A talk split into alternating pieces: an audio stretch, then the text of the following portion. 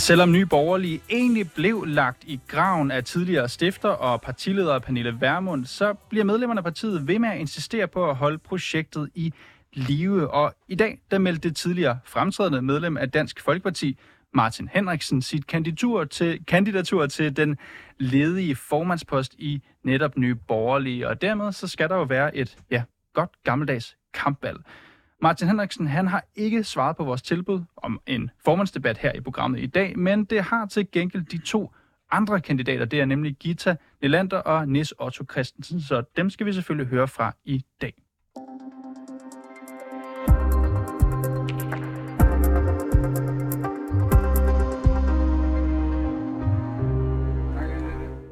Nu øh, skal jeg lige starte med at sige velkommen til dig, Gita Nelander.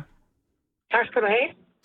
Gita, men jeg har lige fået besøg af dine, dine kan man sige, kampvalgsmodstander øh, her i dag. Det er Nesotto. Ham kommer vi til lidt senere. Nu har vi lige dig med først. Jeg skal lige starte ja. med, Gita. Øh, du er jo medlem af Regionsrådet i Region Sjælland, og så sidder du også i Næstved Byrådet. Det gør du altså for nye borgerlige. Ja. Jeg faldt over et interview, som du har givet i dag til TV2 Øst om den her formandskamp. Du siger, at ja. du har en realistisk chance for at vinde. Og så siger du sådan her, nu citerer jeg lige, det er medlemmerne, der skal vælge, og jeg føler, at jeg har en stor opbakning. Jeg er mere liberal, altså end Martin Henriksen. Og der mener jeg, at Martin Henriksen stadig har meget Dansk Folkeparti i sig. Det, der føler jeg, at jeg har mere bredde. Gita, du har jo selv indtil 2020 været medlem af Dansk Folkeparti, hvor du jo også har stillet op til flere folketingsvalg. Du må endelig rette mig, hvis jeg tager fejl her. Jeg kom ja. til at tænke på, hvilken del af Dansk Folkeparti har du lagt fra dig, som Martin Henriksen ikke har? Jamen, øh, faktisk inden jeg gik over i Nye Borgerlige, øh, der, der førte jeg Nye Borgerliges parti, øh, politik i øh, DF. Øh, det gav de mig lov til. Så den linje har egentlig ikke ændret sig så meget. Altså, det er meget den øh, liberale del, som, øh, som øh, adskiller det, synes jeg, og måden at tænke den økonomiske politik øh, der er til forskel for, for DF. Og den førte jeg faktisk stadigvæk øh, i øh, næste byråd, mens jeg sad der for, for Dansk Folkeparti. Så det er faktisk indgroet i mig, men så kom det her parti, hvor jeg kunne se mig øh, selv ind i, øh, hvor politikken var, var dækkende for, for mine værdier. Og Gita, du siger, at du er mere liberal. Hvor, lang, altså, hvor liberal er du? Jamen altså, liberal, altså, jeg ser jo stadigvæk sådan på det, at øh, vi skal holde hånden under vores erhvervsliv i forhold til, at der ikke skal være alt for mange afgifter og presse dem alt for meget. Øh, sådan, fordi det er jo dem, der, der bærer vores velfærd. Så, så liberal er jeg. Godt, vi kommer tilbage til dig, Gita. Ja.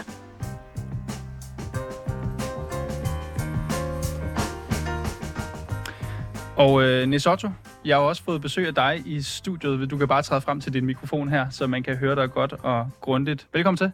Jamen, så siger jeg tak for, at jeg må komme ind og hilse på jer. Og du stiller jo også op som formand for Nye Borgerlige. Hvorfor gør du det? Ja, det er fordi, jeg synes, at vi skal have lidt mere demokrati i Nye Borgerlige. Øhm, og at vi skal have nogen at vælge imellem. Det er jo en demokratisk forening, så der skal være nogen at vælge imellem. Mm. Og øh, øh, så der er ved at blive, hvad kan man sige, en, et, en, et opløb af fire, det er fire kandidater, hvor mm. jeg er den ene, Gita er den anden, så er der Henriette Erkemann og øh, Martin Henriksen.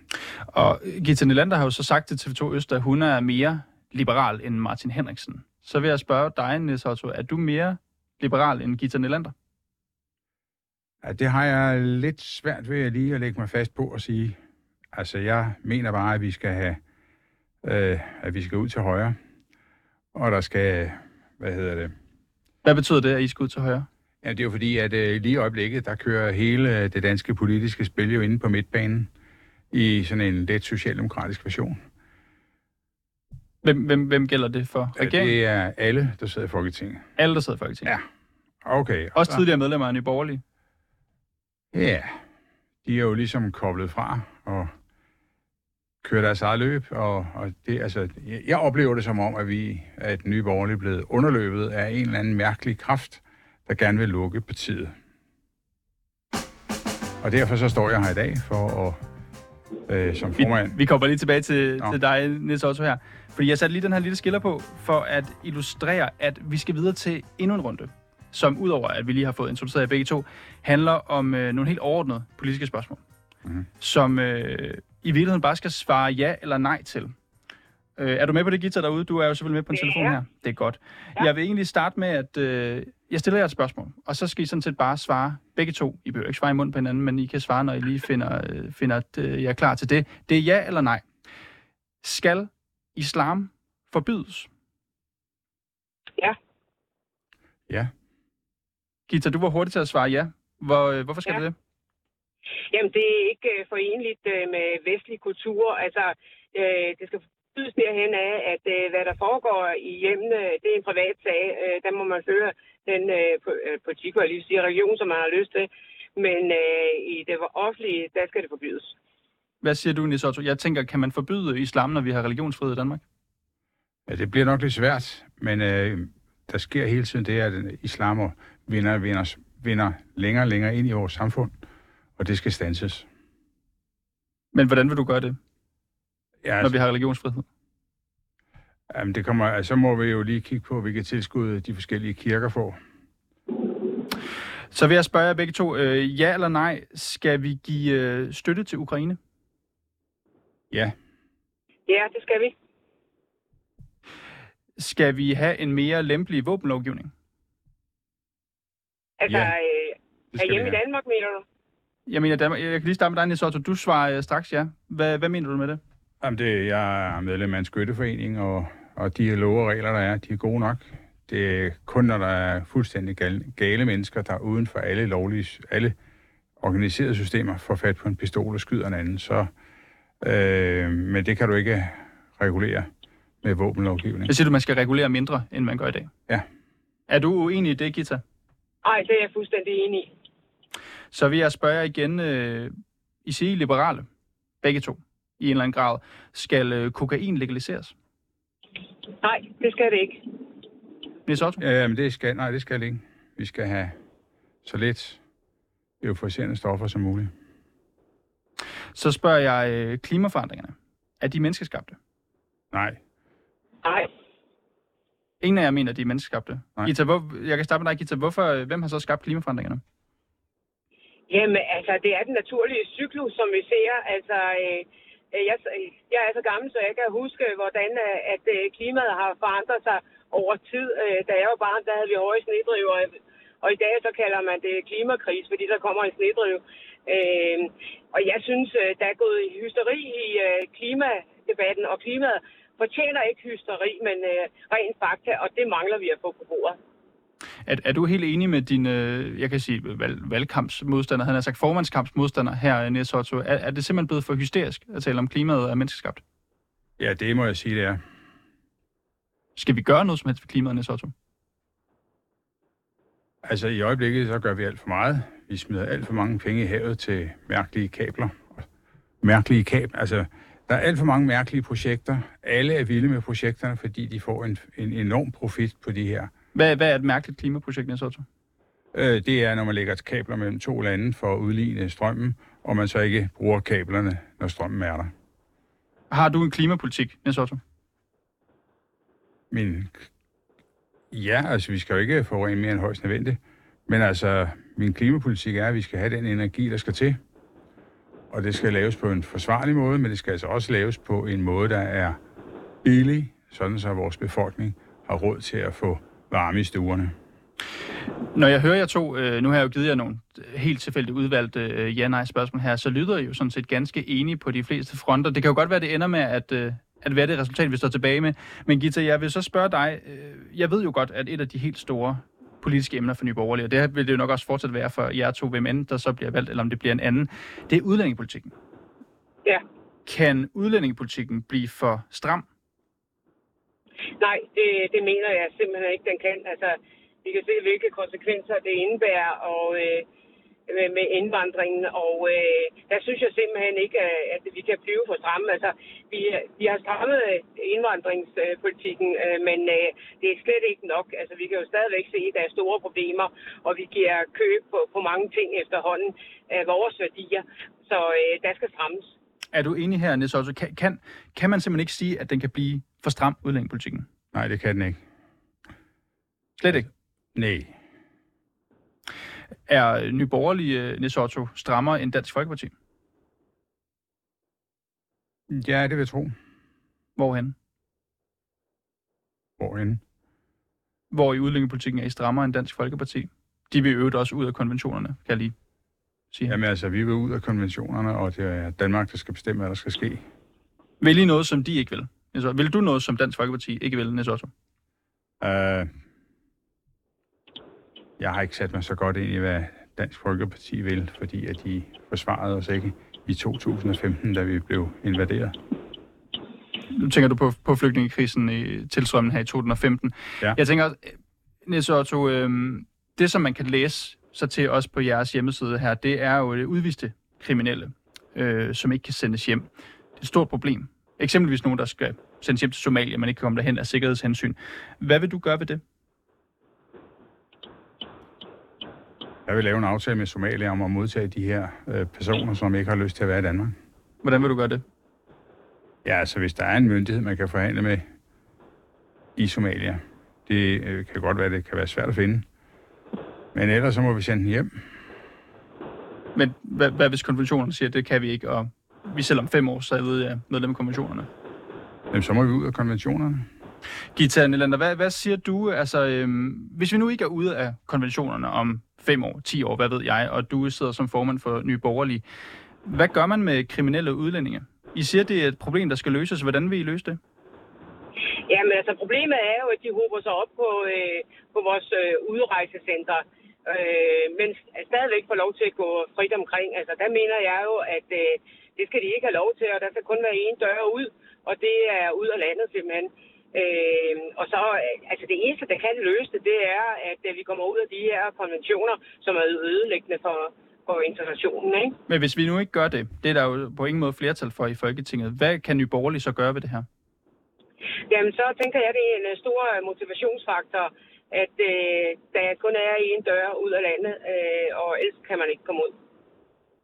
Hvad betyder det? Vil, vil, altså, vil, Jamen, vil I tvinge folk øh, ud af landet? Øh, nej, altså det kan vi jo så åbenbart ikke, men på et eller andet tidspunkt, så vælger de måske selv at finde et andet sted hen, der passer mere øh, til deres kultur, øh, ved at vi siger, jamen øh, når du øh, er, øh, er dømt for et eller andet, øh, så kommer du på et udrejsecenter, men det er altså et udrejsecenter, som du ikke har lov til at gå ud fra. Nis Otto Christensen, nu taler vi jo politiske emner her, udlændingepolitik, som jo er et af de, kan man sige, det helt centrale punkter for jeres parti, har været det siden I blev stiftet i 2016. Øhm, nu er du jo op imod Gita Nelander blandt andet her, så det er jo oplagt at spørge, hvordan kan du blive en bedre formand end Gita? Ja, nu må jeg sige, at Gita er jo en dygtig, dygtig konkurrent, jeg har. Øhm, men jeg tror, jeg kan, hvad hedder det, så samle, altså samle medlemmerne øh, til, altså til de mål, vi har. Og så må jeg sige, at Gita er jo lidt mere erfaren, end jeg er. Så hun er... På hvilket punkt? Ja, men hun har været i politik lang tid, og jeg har kun været i, i Nye Borgerlige i, i syv år. Så Er der et punkt, hvor du føler, du kan udfordre Gita? Hmm. Ja, jeg tror, jeg kan udfordre hende på energiområdet. Det er trods alt et vigtigt punkt. Øh, og der er jeg uddannet maskiningeniør, så...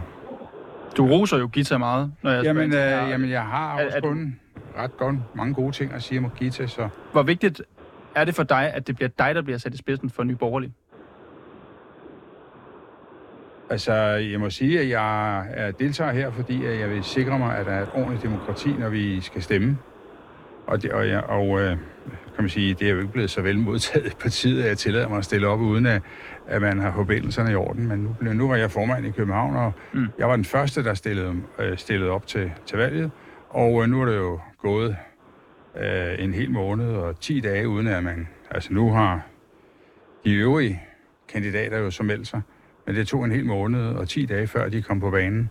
Og jeg tænkte altså, da jeg hørte nyheden om, at Pernille trak sig, så gik jeg ind og sagde, jamen, så kører jeg videre.